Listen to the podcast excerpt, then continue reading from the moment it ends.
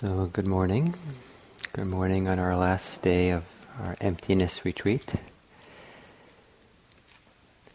And uh, I hope that you've appreciated that the teachings of emptiness have been uh, something that's been much valued down through the history of all forms of Buddhism, including the Theravadan tradition, including the times of the Buddha. Emptiness points to some profound aspect of practice that uh, involves insight, involves the unfolding and deepening of practice, and, involves the experiences of freedom and the free mind that uh, comes with practice. Empty, emptying, and emptiness that we dwell in.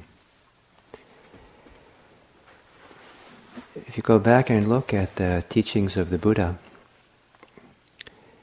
he spent a lot less time talking about emptiness, a lot less than he did telling stories. He told a lot of stories. He was a story, story, you know, from our modern kind of point of view, he was a storyteller, including as a Dharma teacher and philosopher and meditation instructor and advisor to people.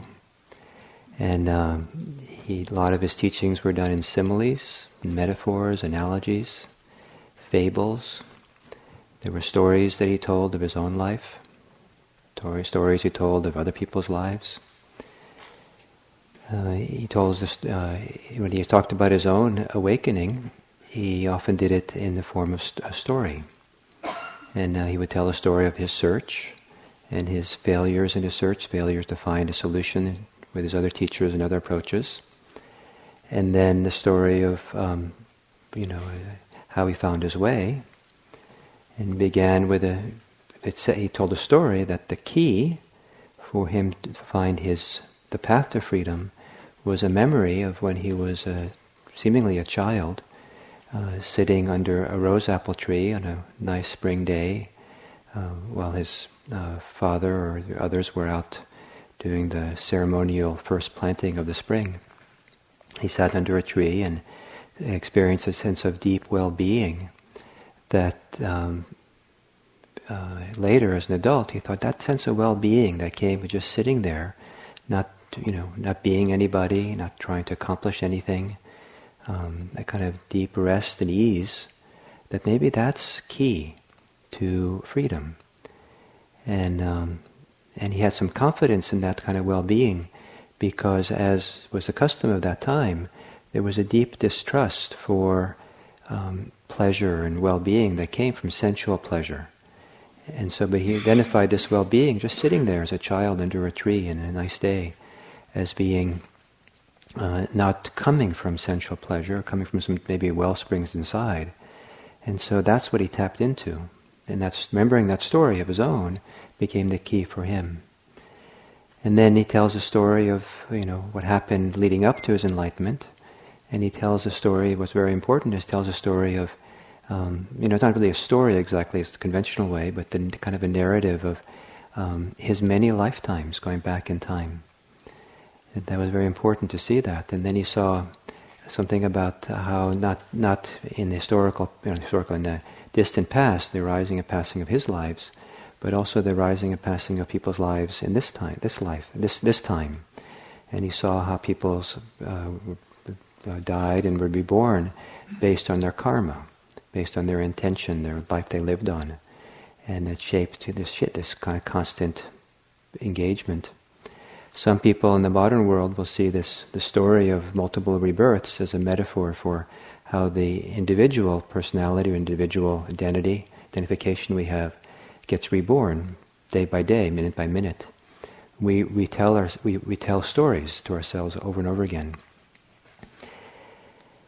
And um, it's been pointed out by a number of scholars of religion that mostly religions are made up of stories.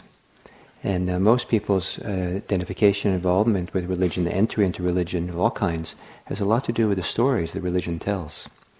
And um, that's what speaks to the heart, it kind of shows them something, teaches something.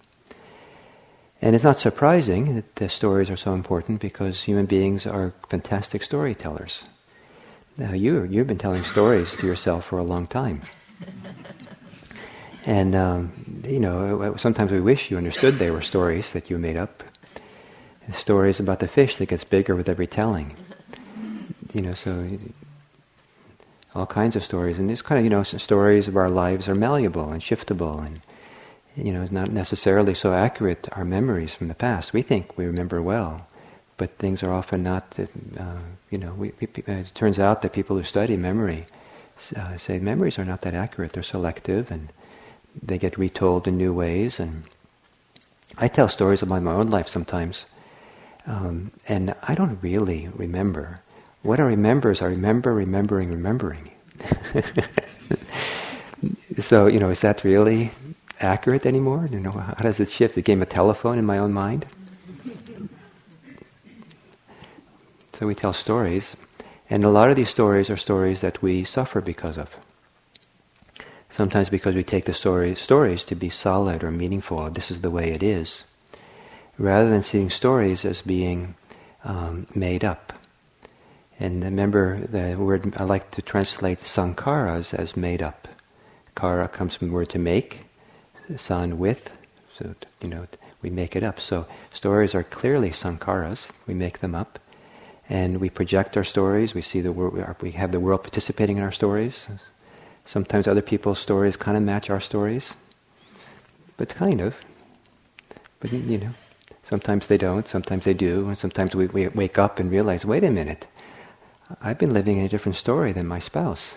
I, did. I didn't realize that how different we were. So stories are important, and stories are empty.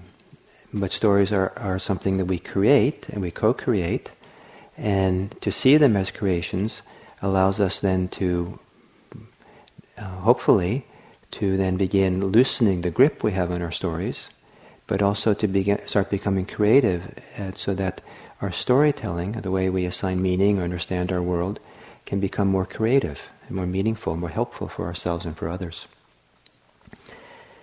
And um, so to clarify our stories and story making is part of the function of emptiness, to see through it, um, see them all as empty. So that's a prelude to me reading you some stories. So, you know, Buddhism is a, often considered a journey, a path that you take, and so there, you can talk about stages in the path. That's a story people make. And so I'd like to offer you three stages in the path beginning, middle, and end. So this first story. At the beginning of every year, the abbess would meet the new monks and nuns who had joined the monastery the preceding year. Pack your bags, she would say. I'm taking you on a pilgrimage to the holy sites of Buddhism. Knowing of the pilgrimages to the places in India where the Buddha was born, enlightened, first taught, and died, the new monastics couldn't believe their good fortune. Especially because after their first few months in the monastery, some of the new residents were bored, some were restless, and some were unsure why they were there. On the day of the departure, all the older monks and nuns in the monastery stood by the gate to send off the abbess and the new monastics. Leading the group, the abbess first took them to a hospital. There they visited the sick. Then the abbess took the group to an old age home. The new monastics, many who were quite young, were amazed at the ravages of old age. The abbess then took them to a hospice, and the hours there they spent time with people in all stages of dying. The last few hours were spent in silent vigil with someone who had just died. The abbess then led the group back to the monastery. There they visited a nun sick in the infirmary. The new monastics were struck by the sparkle of joy which radiated through the tired eyes of the patient. Then they went to visit the oldest resident of the monastery, a 96 year old monk. The group was awed by the love and acceptance that shone forth from the toothless, frail, and stooped man. Next, the abbess took them to the hospice wing of the monastery. Here they were introduced to a nun who, only days away from her death, radiated a palpable peace that lingered within within them for hours after. Finally, the abbess took the monastics to the meditation hall. When they were all seated, she said, You have seen the holy sights. These are the sights that motivated the Buddha to awaken. Once you are awakened, you will no longer be troubled when you encounter old age, sickness, and death. So that's the beginning. To be motivated by suffering, be motivated, motivated by the human existence that we're in, to understand that we tell ourselves stories, we live by stories, uh, in the midst of something which is not a story so much. Sickness, old age, and death, existential problems and challenges of our life. And can we get to the bottom of it? Can we relate to it? Can we find a way to live in this world with peace?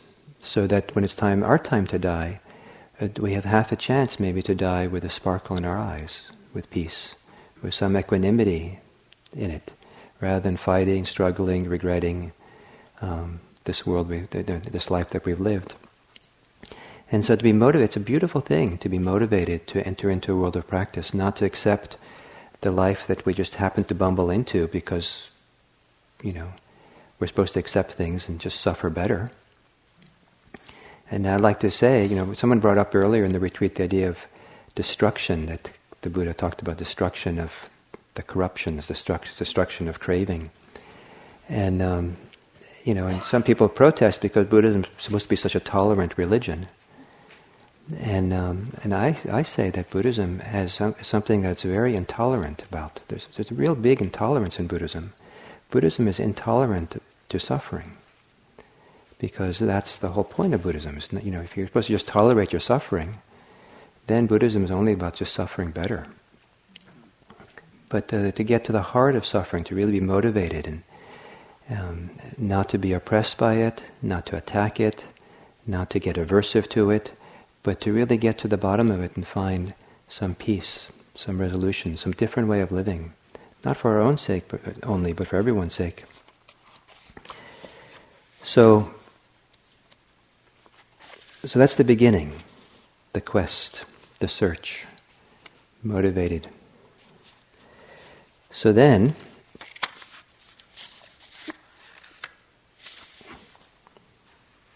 the middle.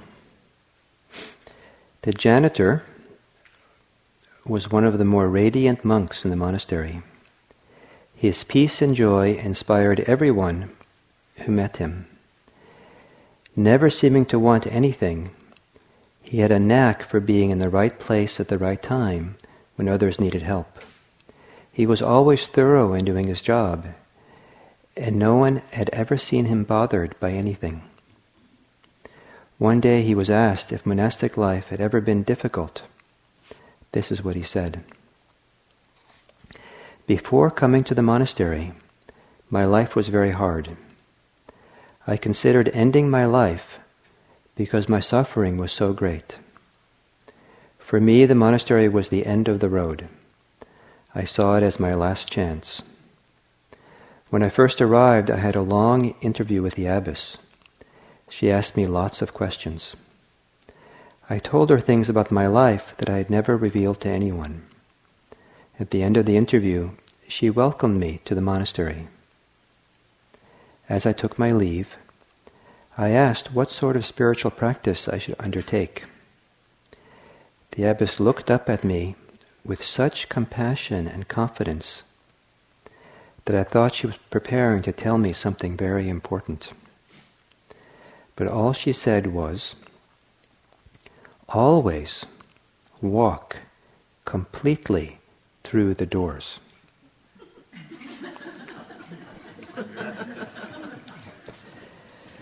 For the rest of that day, I wondered if I had heard correctly. How could walking through doors be helpful advice to someone as despondent as me? Perhaps the old woman was becoming senile. the next day, to my surprise, the monastery doors started talking to me. Every time I went through a door, I heard a faint whisper. At first, I thought I was imagining it, so I didn't give it much attention. But when the whispering kept reoccurring, I strained to hear what was being said. Finally, I was able to make out the words. It seemed each door was whispering the same thing. It is all empty. I asked the other monks if they too heard the voices, but none did. I asked them if they knew of the meaning of it's all empty. They just smiled and shrugged their shoulders as if they didn't have a clue. Pretty quickly, I decided that the voices were a reminder of the life I had left behind. All my possessions, along with the endless pursuits I'd run after, the burning, burning drive for recognition, the insatiable womanizing, all of that was indeed empty. The whispering doorways seemed to be reassuring me that I had made the right decision in coming to the monastery. They were reminding me that no longer was there anything outside the monastery walls for me to chase after. So at first the voices made me happy. Convinced the world I left behind was shallow, I threw myself wholeheartedly into the monastic routine. What a delight it was to have finally found a meaningful life. But as the doorways continued to whisper, it's all empty, I began to have doubts about monastic life as well. Was this life also hollow, meaningless? Added to my concern, the voices started to grow louder. Before long, I felt as much despair about monastic life as I had about my previous life. Trying to find something that would give meaning and purpose to my life, I decided to, vote, to devote more time to meditation and thereby develop my inner life. Certainly, the pursuit of real spiritual attainments would be meaningful. The meditation practice seemed to lighten my despair. And when my meditations were deep, I was filled with, with confidence. I began to feel quite happy, even happy go lucky. I had found the key to happiness and was convinced that I was, I was surpassing all the other monks and nuns in holiness. But every time I left the meditation hall, the doors whispered again, It's all empty. After a while, this began to grate on me. I became increasingly angry because the voices seemed to suggest that my newfound identity as a deep spiritual person was empty. When the anger became too much to bear, I was forced to admit that I had been caught up in pride and that, my vanity, too, was empty. Once the anger passed, I carried on my, with my meditation practice. After all, nothing else seemed to make sense. Then the voices started commenting on the meditation itself. I heard again, it is all empty. Did this mean that meditation itself was meaningless? My despair returned with a vengeance. I tried hiding in my room so I wouldn't have to go through any doors. I took to climbing through windows whenever possible. if I did have to pass through a door, I ran through trying to distance myself from the voices. But now, by now, the voices had grown very loud. As I ran down the halls, the phrase, It is all empty, echoed after me. After a while, every thought I had, every wish I hoped for, and every effort I made was assaulted by, It is all empty, resonating throughout the monastery. I couldn't take it anymore. I ran toward the front gate of the monastery, intending to find a tall mountain cliff and throw myself off. It no longer made sense to keep on living a life, living if life was going to be so hard. But as I came to the front gate, the doors loomed large in front of me. I was too frightened to pass through them. I felt I couldn't survive one more voice telling me that it is all empty. I stood there frozen for a long time. But then I remembered the practice the old abbess had given me on my first day in the monastery. Always walk completely through the doors. The instruction seemed so useless the first time I heard it. Now it seemed monumental. I could not manage to get myself to pass through the front gate. Inside my head, a voice kept repeating, it's all empty, it's all empty. My mind couldn't find any object to rest on because when it did, I was reminded that it too was empty. My mind became increasingly contracted, turning in on itself. It kept pulling away from everything until all that was left was the frightened mind itself. Then one last time, a, vo- a voice boomed out. It is all empty. And with that, I let go of my mind. Since that day, the voices stopped, and I've never again worried about the meaning of anything. Neither despair nor hope are relevant for me. Happily, emptiness permeates everything. So, if you see the thoroughgoing nature, thoroughgoing empty nature of everything,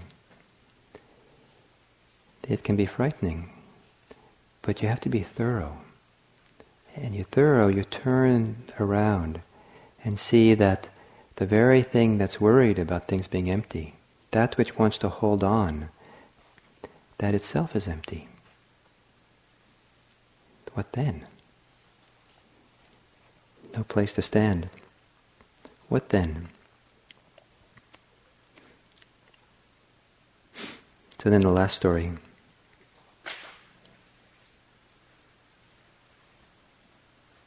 Actually, two more.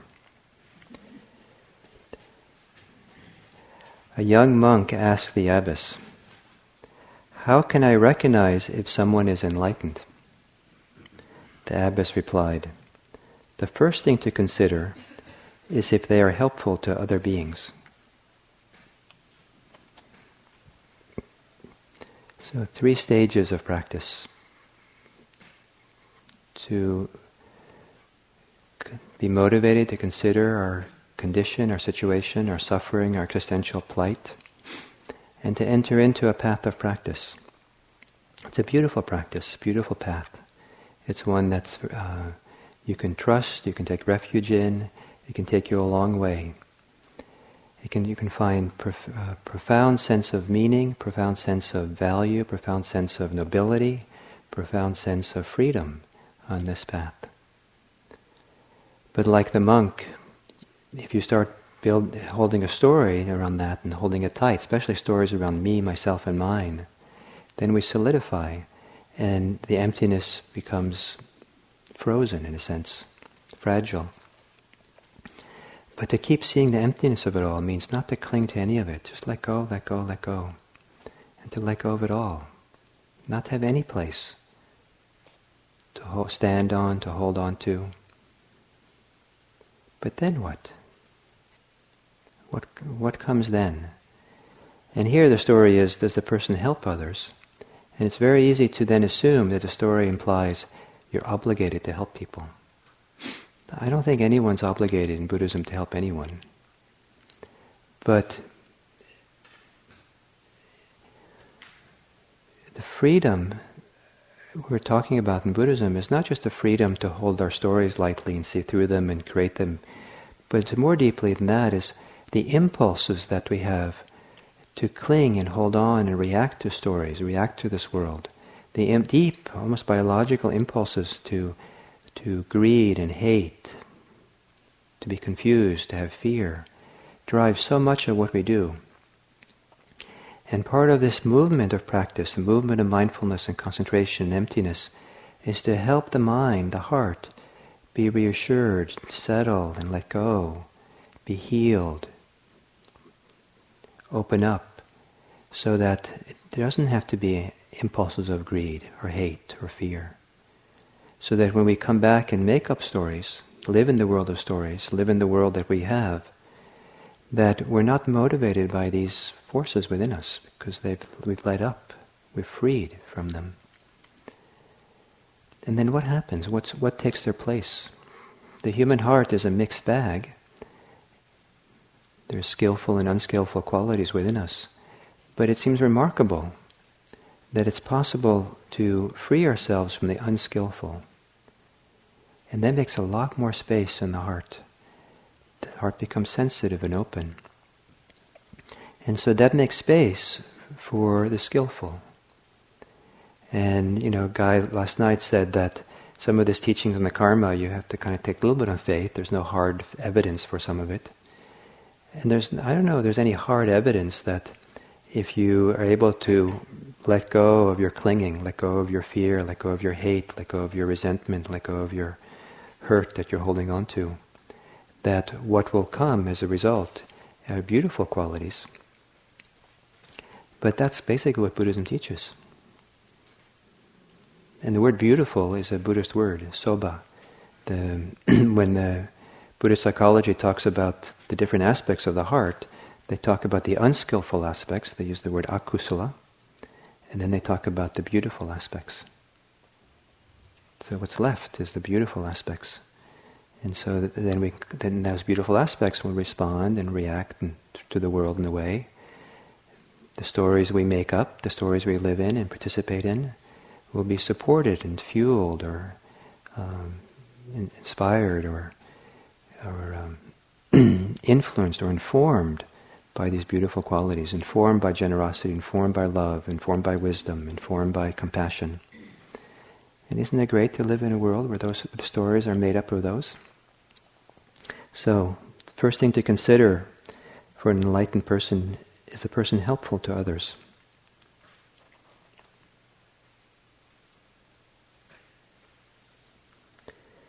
So the last story in this book is um,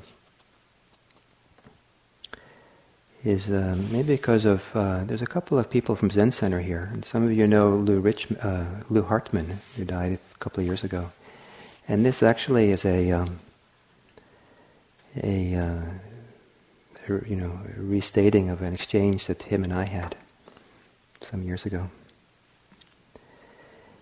An old monk, Lou. So an old monk traveled from afar seeking advice from the abbess. I guess that's me. um, he explained that all his life he had used stories to tell himself and others who he was. He lived in, in some stories for decades. When eventually a story proved hollow and meaningless, he would find another belief, another religion, another role. He told the abbess, Buddhism and being a monk has been my story for the last 30 years. But, but now I've let go of even that story. With no story, I don't know who I am. How can I live when I don't have a story? Gently the abbess said to him, This is good. Now turn to the people around you and listen to their stories.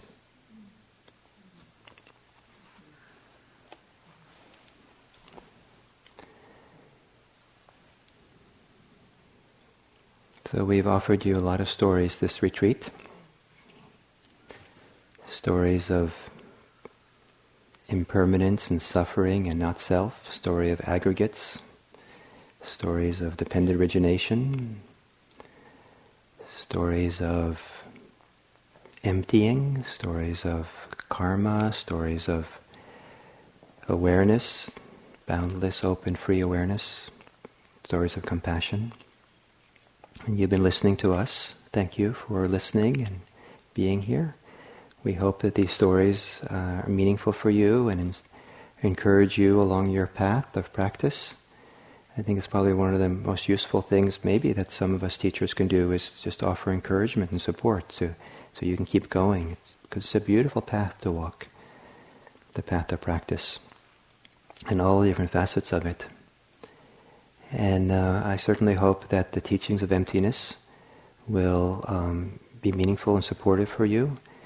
Uh, if nothing else, that uh, you hold uh, Buddhism more likely. Buddhism is empty too.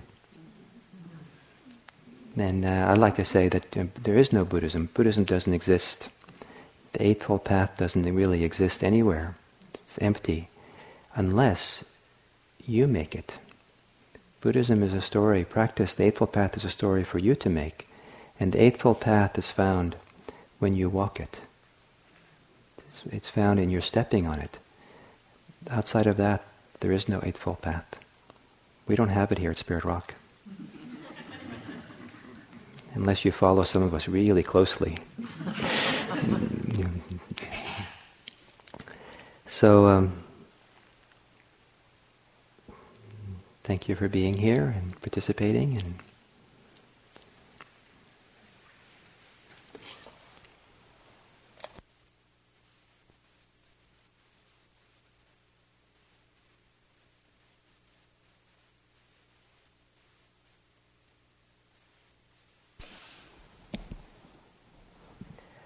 I just wanted to say a few words about continuing practice, deepening practice. We've offered a lot this retreat, as I've said a number of times. It's very full for an emptiness retreat, and hopefully, in going home, you'll have time to digest some of what you've um, experienced here, practiced here, uh, inquired into here.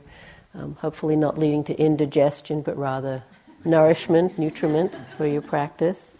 And you probably know all of the talks and guided meditations were recorded, so you could even relive the retreat in, in a way if you wanted to.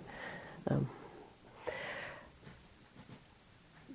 some people have asked, you know, about practices or specific things that one should do, and you know, I don't think there is anything very specific because each of us is so unique where we are on, a, on our path and unfolding and what might uh, be the best support for ongoing practice.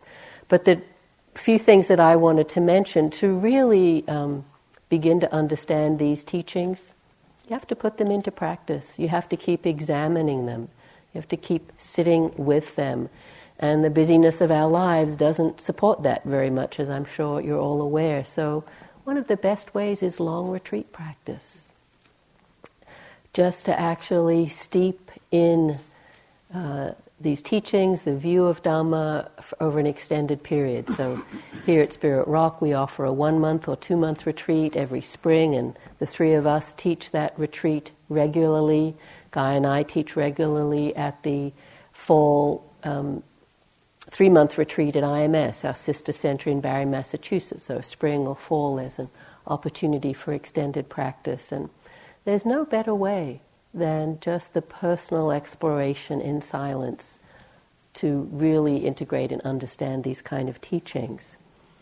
But at the same time, I have come to really value this kind of format where it's a little more engaged, there's a little more teaching involved, and it's certainly experiential through the exercises that we did. So, regularly, Spirit Rock is going to offer this kind of retreat. Encourage you to look out for them, senior students retreat that have this kind of format. But another two options that you could consider one is a retreat we do pretty much every year called Living Dharma.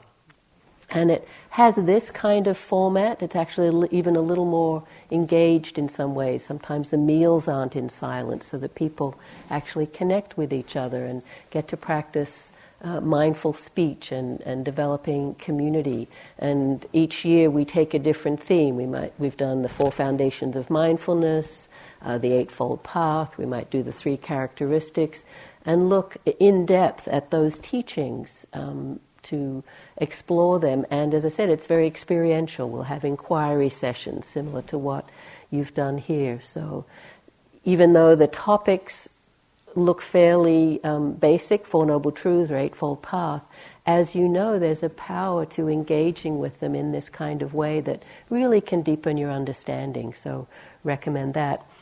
And then, of course, there's the dedicated practitioners program that I've mentioned a couple of times. This is this kind of retreat magnified. Um, it's, a, it's a program that you apply for. Um, it has a prerequisite of 50 days of residential retreat time, vipassana or metta retreat time, and five years of practice. So it's meant for our dedicated practitioners, our senior students. And if when you get in, if you get in the program, it, it's a two-year program with five retreats of a week long. As I said, very much like this. They're interactive, they're engaged. There's a lot of teaching, but the power of it is you're in that program for two years. And so, over the time, with the same people coming together again and again, it really does form this very powerful Dharma community with a lot of support. So, as well as the five retreats, There are monthly homeworks, monthly groups that meet to discuss the homework and your practice. Uh, we support you creating Dharma buddies that could be one, two, three, four, or more people who again commit to meeting regularly. Some meet monthly or weekly, it can really vary. And uh, everyone gets a Dharma teacher for the duration of the program that will give interviews on a regular basis, six to 12 times a year perhaps. So it really is a very rich program. We, the way we um, view it is it's a two year lay intensive practice period. It's like being on a two year retreat because there's always this reminder or this invitation to practice and to integrate the practice. It's not just a study program, it really is about how do I live these teachings? How do I make use of them in my life? And so the retreats cover all of the different aspects of the path the Eightfold path, um, the four foundations of mindfulness. We do a retreat called Worldly Dharmas where we talk about relationships and money and livelihood and sexuality and creativity.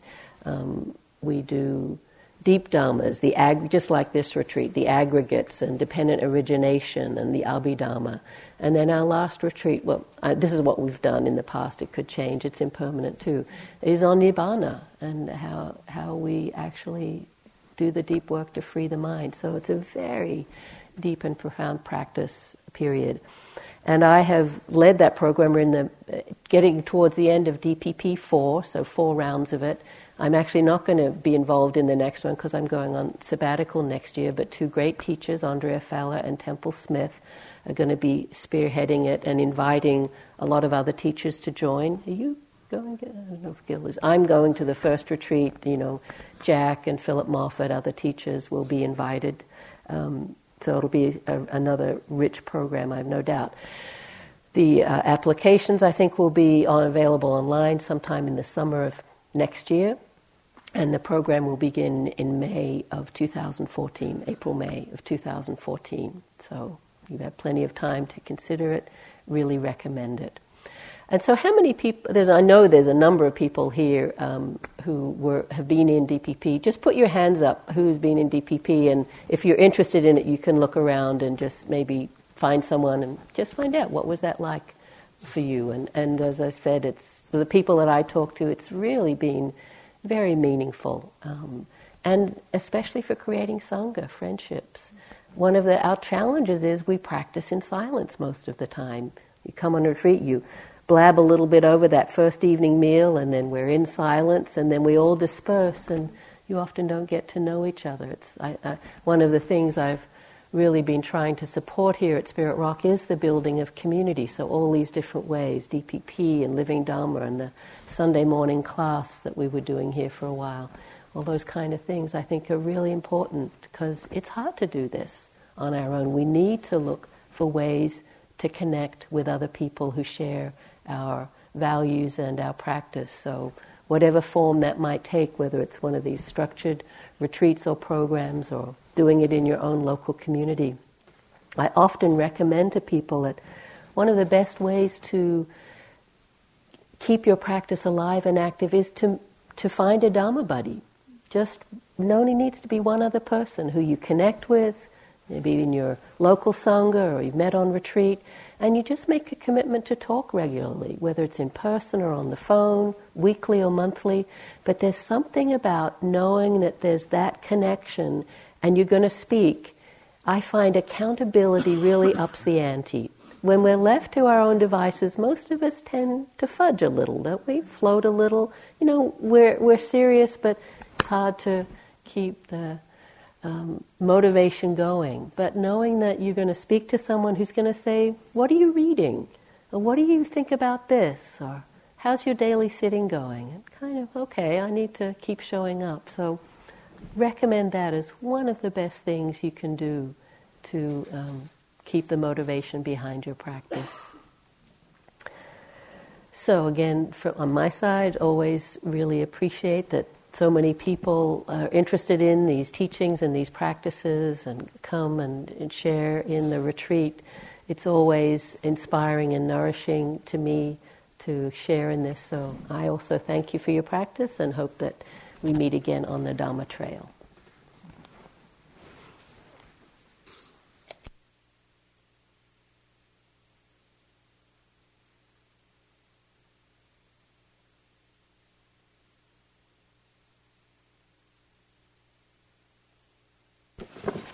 Just to give a sense of the rest of the morning, we're going to probably take about another 30 minutes. And right now, we're just going to open up for questions. If anybody needs to take a short break, just go out during the question period, and we'll still be here when you get back.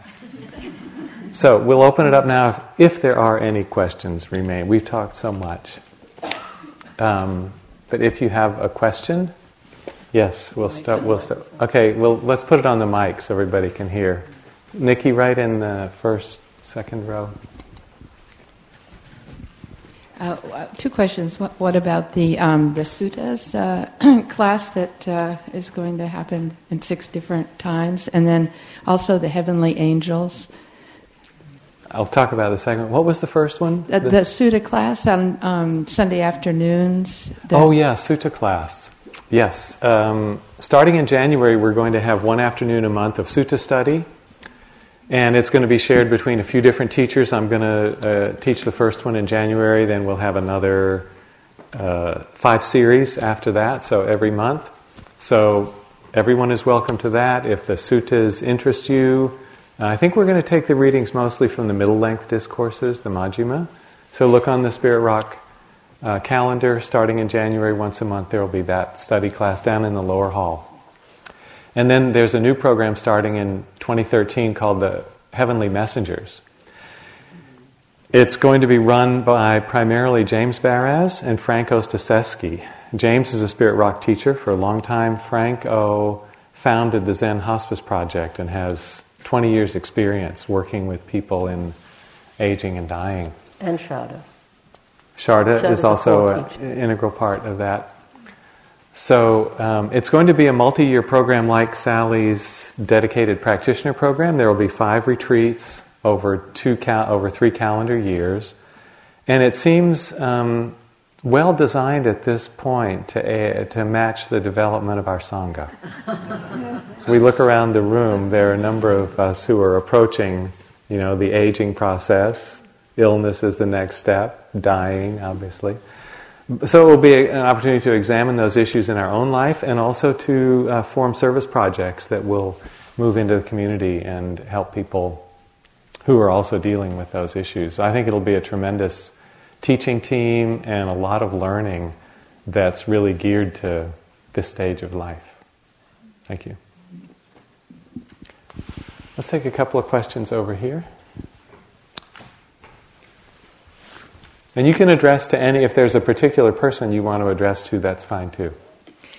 I think this is mostly a question for you, Guy. It's about the um, big mind, big sky uh, meditation. Um, am I correct in thinking that the object of our meditation in that is awareness itself? Yes. And I think you said that if a hindrance arises, if we get lost in a thought that's doubt or whatever, that we let it go and turn back to look at awareness. In that practice, that's the way you tend to deal with the hindrance. Yes, that's right. So that is that makes it a distinctly different practice from what I would say my usual vipassana practice of when the hindrance comes up, you look at it, you you know examine it, you blah blah blah. So um, is that correct? So they're they're separate. Is that?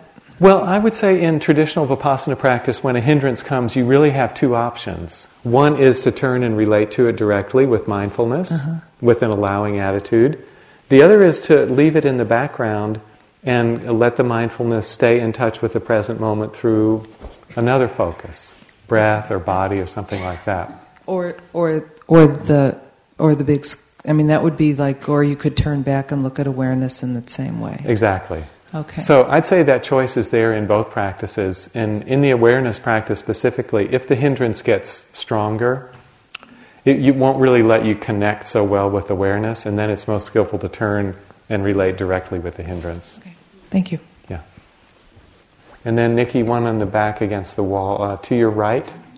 Yeah.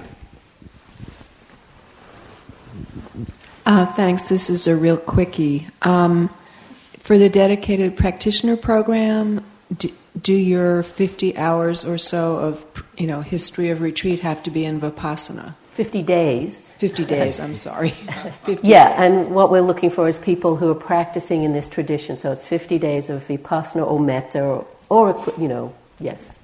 Mm-hmm. Well, because I, I have that that much retreat practice, but it's mo- mostly in Tibetan. So we look for people who are connected to this tradition. And again, there's, there's whenever it applies, it kind of depends how many people apply, how many people we let in, where the bar gets set. But it's meant to be 50 days of vipassana or, met, or metta practice. Thanks. A certain background. It's assuming, yeah, it's, it's meant to be for people who are senior students in this tradition. Is that what you meant? And then Nikki, there was a Betsy had a question, and then Nan up front.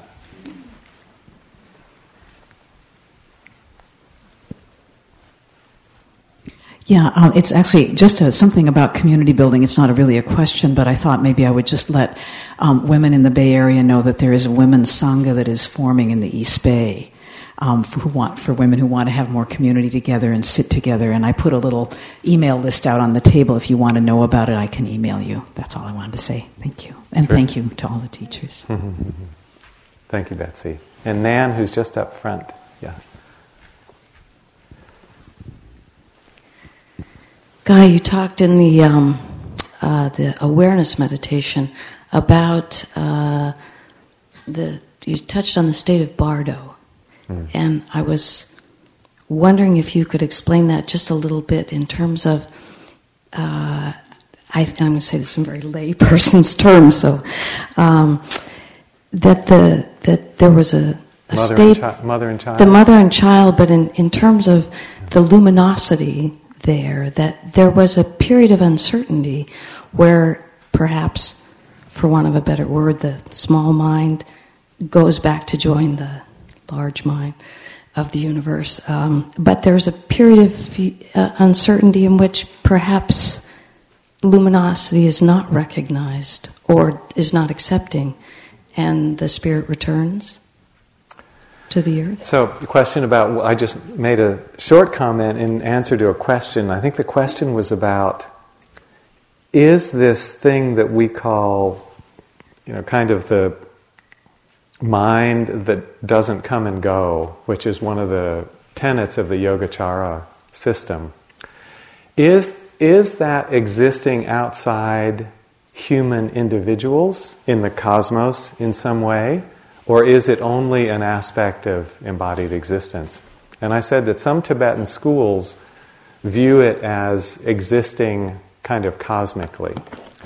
And um, it's brought out in the teaching related to the Tibetan Book of the Dead in the bardos, and they're considered a number of different bardos.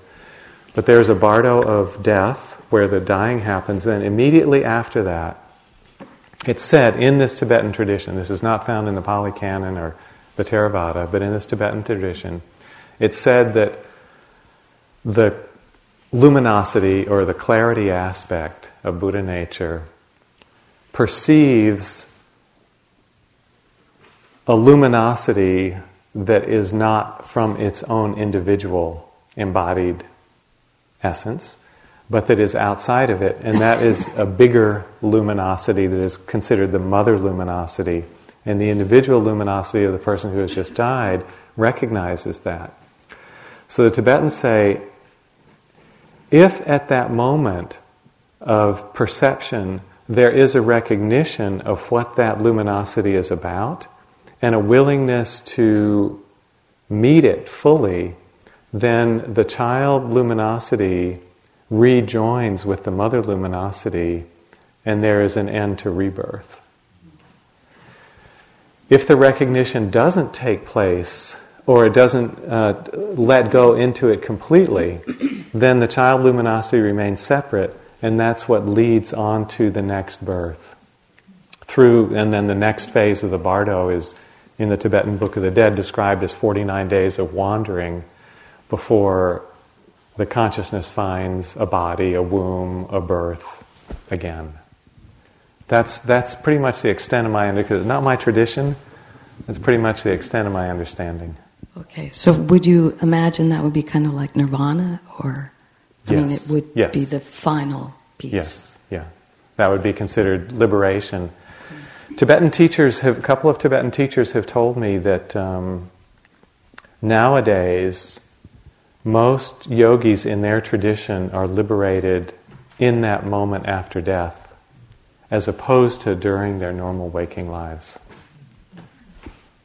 Just a, re- a news report from the other from the other side. Okay, thank you. Yeah.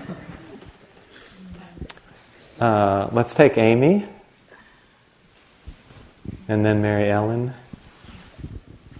Uh, Guy, last night um, you said, not last night, yesterday morning, I think you ended your talk on karma by saying that there's a point at which you stop trying to cultivate the beautiful qualities, and then there's stillness, and then the Big Bang is what. and I keep, I'm always thinking we're heading towards that, and it's such a secret. Like what really happens as we go towards it. So I've been thinking about that, and I'm wondering if you could say a little more. It, I am imagining that those beautiful qualities are by then so inherent that you don't you're not working at it. They are just right. So, but is there anything else you want to say? I could talk about this quite a while. I'm a little bit speculative because obviously I haven't, you know, I haven't been to the end of the path myself. Uh, when the Buddha talks about the end of karma in the suttas, he doesn't spell it out in a lot of detail, and it's always been a, a little bit enigmatic in my reading of it. So a little bit I'm interpreting and, and making up how I understand it to be.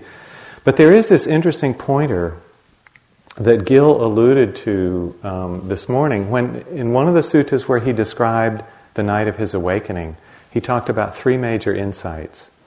The first major insight, and he said his mind had gotten very concentrated and he developed um, sort of supernormal powers, and he was able to look and see his past lives.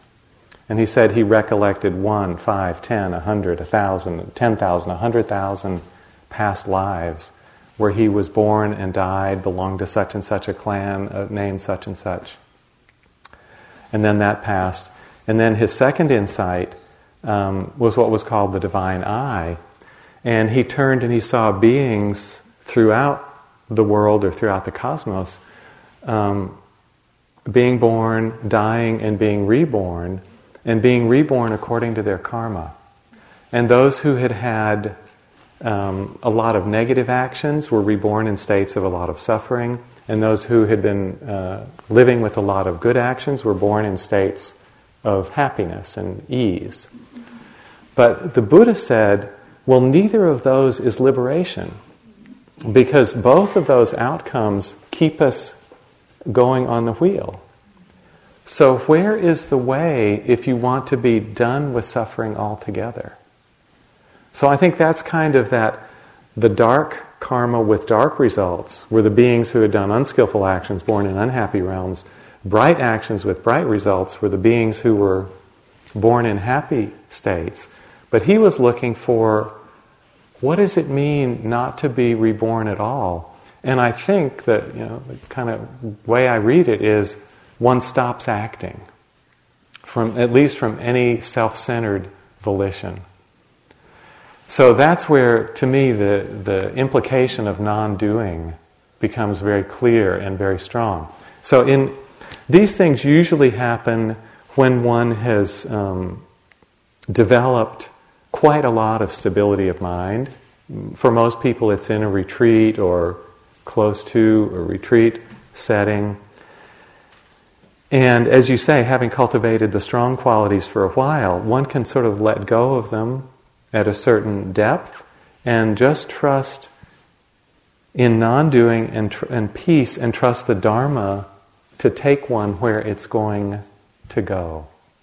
So there's a sense that one has abandoned all trying at that point, and then some movement comes from another direction that opens one to the unconditioned.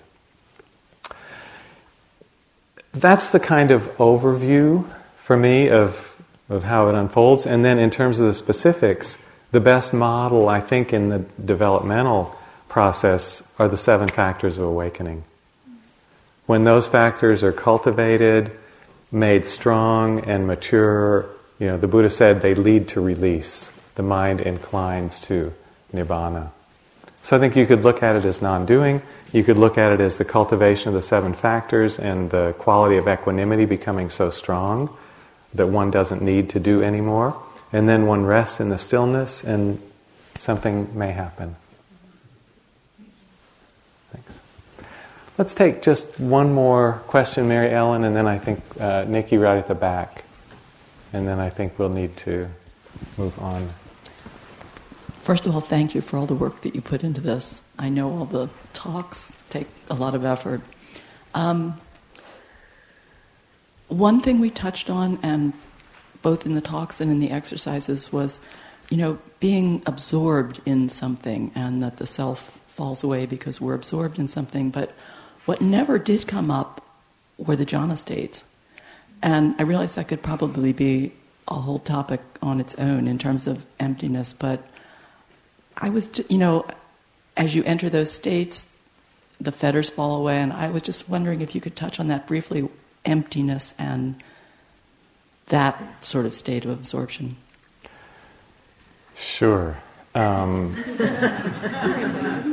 no, I mean, it's an important question, and um, the Buddha talked a lot about concentration in relationship to these states called the jhanas, of which there are four um, form jhanas, and then beyond those, there are four immaterial attainments that are not connected to, um, to bodily experiences. And the basic understanding in the path is that if one can develop concentration to that level, that provides a really excellent foundation for insight, not only into the three characteristics, but then into the unconditioned. So they're considered really central in the overall path of Theravadan practice. The understanding is that when the mind is in any of the jhanas, the envelopment or, or degree of stillness or uh, wrapped upness is so complete that the wisdom faculty isn't quite active. So, the general understanding is that deep insight doesn't happen within a jhana. Because there's just so much stillness, there's a certain kind of penetrating alertness and interest that isn't functioning at that time. If it were to function, it would disturb the absorption a little bit. So, the, the way that it's generally understood or approached is that one develops the jhanas in order to bring about great steadiness of attention and stillness of mind, and then exits the jhana in order to develop the insight. So the jhanas are sort of a platform that one uses to build steadiness, and then one departs from them, at least temporarily, in order to investigate. So this investigative factor is what starts to wake up the wisdom piece, and the combination of the stillness and the alertness of wisdom is kind of the ideal combination for insight to take place. So, jhanas are, are an important part of the tradition. We tend to teach them for people who have an interest in the longer retreats. We, we generally think that it takes about a month to find out if one has the capacity currently for jhana. So we teach them during uh, February. I think that some teams teach them during March, and we teach them on the three month course. Then, if you want to get a little bit of a run up to it, um, there's a concentration retreat every year. Sally has been teaching it for six or seven years now, where they'll talk about the factors that lead into the establishing of the jhana. So, we teach a systematic development of concentration factors that get one close to jhana, and then on the longer retreats, we teach jhana for those who are interested. Okay, I think this is probably a good point at which to wrap up. I don't know if either of my colleagues want to comment on any of the answers. Sorry? Yeah, no, it's Nikki. Right? Can't hear you. Nikki, turn. Yeah. So I think we'll wrap up um, there with the questions. And I think Nikki, who has a microphone, wanted to say something to you all. Nikki, come sit up here, please.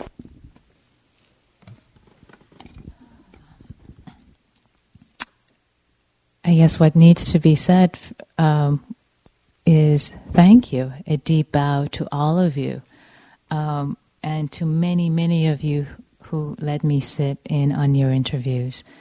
Um, thank you so much for your generosity, for sharing yourself, and um, and it's been a privilege, really, to to witness um, your practice from the other side, and to um, to feel the purity and the intensity of of all of your intentions through the struggles, through all the colds you've had and the rain and all of that. So, so hearing that, all of that over and over again, a deep bow and, and, and deep gratitude for, for uh, uh, letting me be a part of it. And um, also, my deep gratitude goes to my teachers. Um, thank you so much for teaching me, taking me under your wing, and uh, teaching me with a lot of generosity this past week. Really appreciate it, deep bow. Um, and best wishes to all of you for your practice. And it's it's been beautiful to to witness um, your your intention. So, best wishes of metta.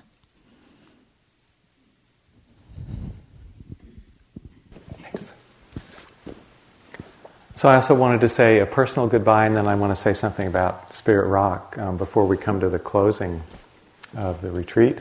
Um, personally, I also really enjoyed this retreat and I really enjoyed um, this group. As one of the managers commented when you all came in, this is one of the most experienced groups that we've had the pleasure to work with here at Spirit Rock, and I felt that was reflected in your maturity of not complaining about the rain to start with. I was just waiting for somebody to flip out because it was so wet. And no, everybody just worked so well with that. I looked on the web yesterday. In, in a place in Marin that's similar to this, there were 10 and a half inches of rain in the first five days of our retreat. So that's like a quarter of our annual total. So we got off to a start here. But you all rolled with it really well. And I appreciated the quality of the questions, the dialogues, the interviews. Everybody I spoke with was working really sincerely taking the teachings to heart and appreciated all the investigation of this rather difficult material that we put out.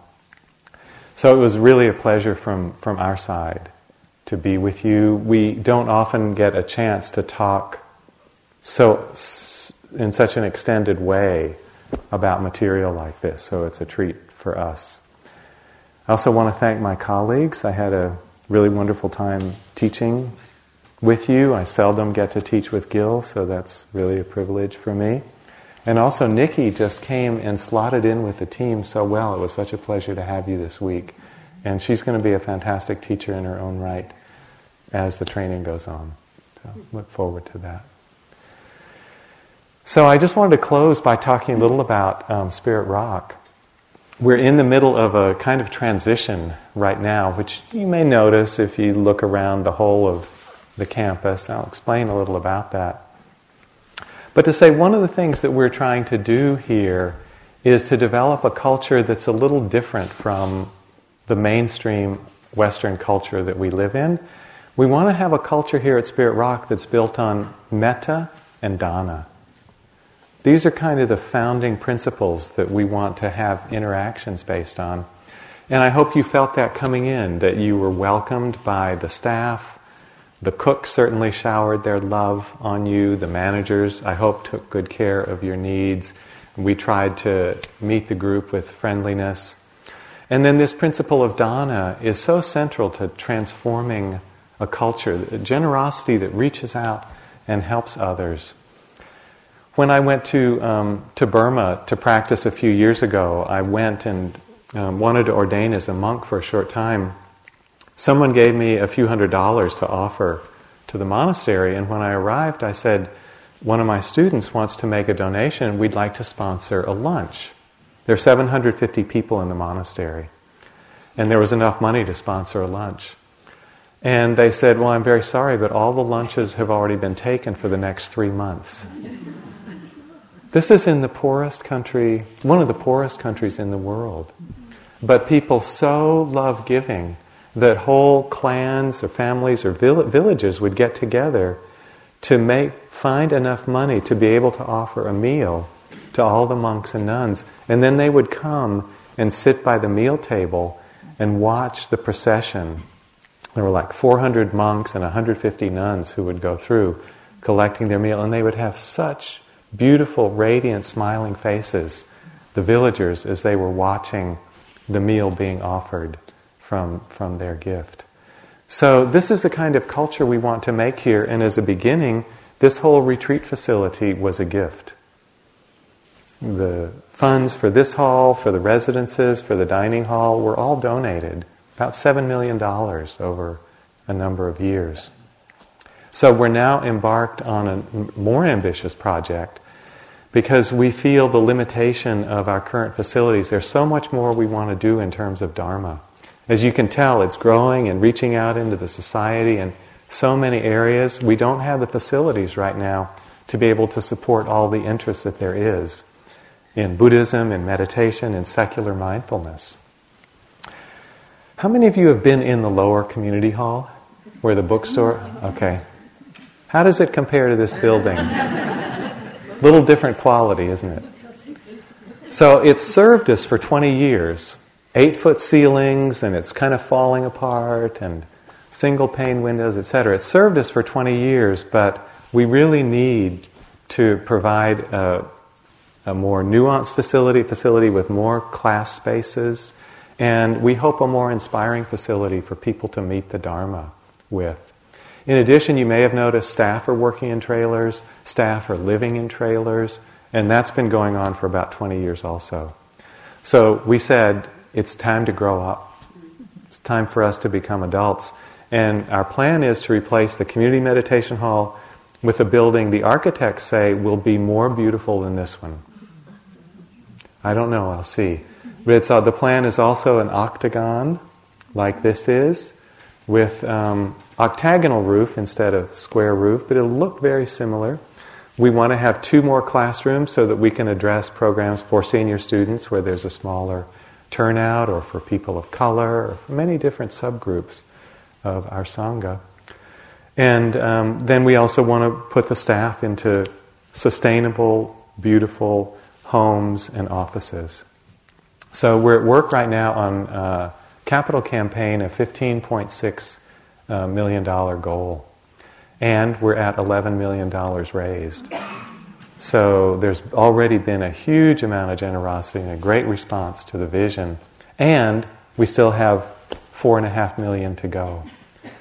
So uh, we are working on a couple of different fronts. One is we are asking wealthy potential donors to consider gifts. If any of you are in that category, we would welcome your participation. But we also have this very broad based campaign called Sangha of Thousands of Buddhas, which comes out of Sylvia Boorstein's socialist inclinations. she believes that we can all build it on an equal basis together. And so we're asking for donations of $1,000 each from hopefully 2,000 people. And that would be a contribution of $2 million that would give us a long, put us a long way toward realizing that goal. So, $1,000, and it can be paid over three years, works out to about 87 cents a day. And we, you know, we feel that's kind of a number that's workable for most members of our Sangha, much less than a latte on a daily basis. If you're able, motivated, and interested to help support in this way, we would really uh, love to talk with you. So I will be down in the dining hall after the retreat ends along with one or two members of our staff. Be happy to show you plans, answer questions, let you know in more detail what's up with our wishes and dreams for the buildings, and any kind of support you feel inclined to offer or tell your friends about, we would really gratefully receive. So, hope you'll consider Spirit Rock. It's coming to end of year giving time and um, realize that you can make a real difference in the Dharma's ability to touch people in the world. Something like 20,000 people a year come through these doors. So we have an opportunity to move them with our presentation of these incredible teachings, these rare teachings. So if you'd like to join us, we'd be really grateful. forget the cookies. Sorry? Cookies? One of the staff members pledged to bring cookies into the dining hall. So if you'd just like to stop by and talk about cookies, you can do that too. But it's mostly to talk about Sangha of Thousands of Buddhas in the Capital Campaign. Okay, that's it from all of us. It's been a terrific retreat, and thank you for your participation. We hope to meet again with all of you. And so we'll move into a closing, uh, closing ceremony. So um, we're going to plunge back into silence one last time and uh, into the silent practice. it's easy to lose lose oneself in the talking and thinking about going home and lose touch. And um, uh, the introduction to the practice we're about to do is um, a story that I heard about Thomas Merton. he was a very well known uh, Catholic monk and lived in this country. He wrote a lot of books. He was very interested in Buddhism, kind of a mystic or deep contemplative Catholic monks. And someone asked him, after all your years of monastic life, what have you learned? And he said, I learned how to open and close doors. So, what we're going to do is in silence, uh, mindfully take all the mats that are around the hall and stack them in neat piles over in the corner. And neatly, and the same with all the zafus. And any of your personal gear that you have, if you could either just move it to the outer hall or to the back. And then once it's all cleared here, then we'll stand in one big circle.